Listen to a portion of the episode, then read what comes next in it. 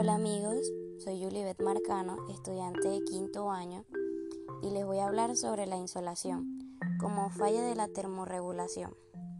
La insolación es la cantidad de energía en forma de radiación solar que llega a un lugar de la Tierra en un día concreto. Insolación diurna o en un año insolación anual. Permanece mucho tiempo expuesto al sol. Puede generar fallas en los mecanismos del sistema nervioso que controlan la temperatura corporal, provocando que éste aumente hasta cuarenta y cinco grados. ¿Quiénes son las personas que tienen mayor riesgo de padecer insolación? Los bebés son los más susceptibles de padecer una insolación, sobre todo los menores de cinco años y muchas más los menores de un año, los niños que padecen enfermedades crónicas, los obesos y los desnutridos. Es una enfermedad que se desarrolla rápidamente y requiere tratamiento. ¿Cuál es la causa de la insolación? Nuestros cuerpos producen mucha cantidad de calor interno y normalmente nos enfriamos mediante la transpiración e irradiando calor a través de la piel. En ciertas situaciones, como cuando hay calor intenso, humedad elevada y actividad intensa bajo el sol, este sistema de enfriamiento puede fallar, permitiendo que el calor se acumule hasta niveles peligrosos. Si además el cuerpo se deshidrata, es decir, pierde agua y sales, y no puede sudar lo suficiente como para enfriarse, su temperatura interna aumenta, pudiendo causar una insolación. ¿Cuáles son los síntomas de una insolación?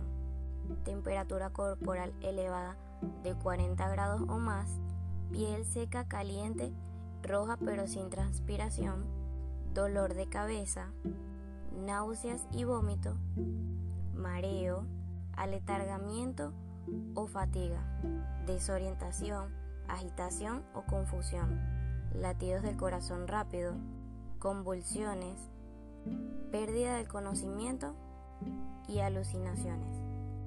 Tratamiento de la insolación. Es importante que la persona reciba tratamiento inmediatamente, ya que la insolación puede provocar severos daños. Las medidas iniciales que se deben tomar hasta la llegada del médico son: trasladar el cuerpo a la sombra, en lo posible a un lugar fresco y tranquilo.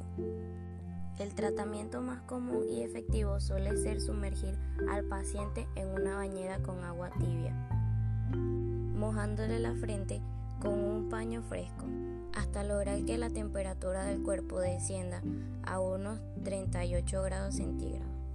Ofrecerle agua para tomar. No se deben administrar medicamentos antifebriles, ya que no son muy útiles en estos casos y pueden empeorar al paciente. No se debe friccionar la piel con alcohol, ya que causa intoxicación.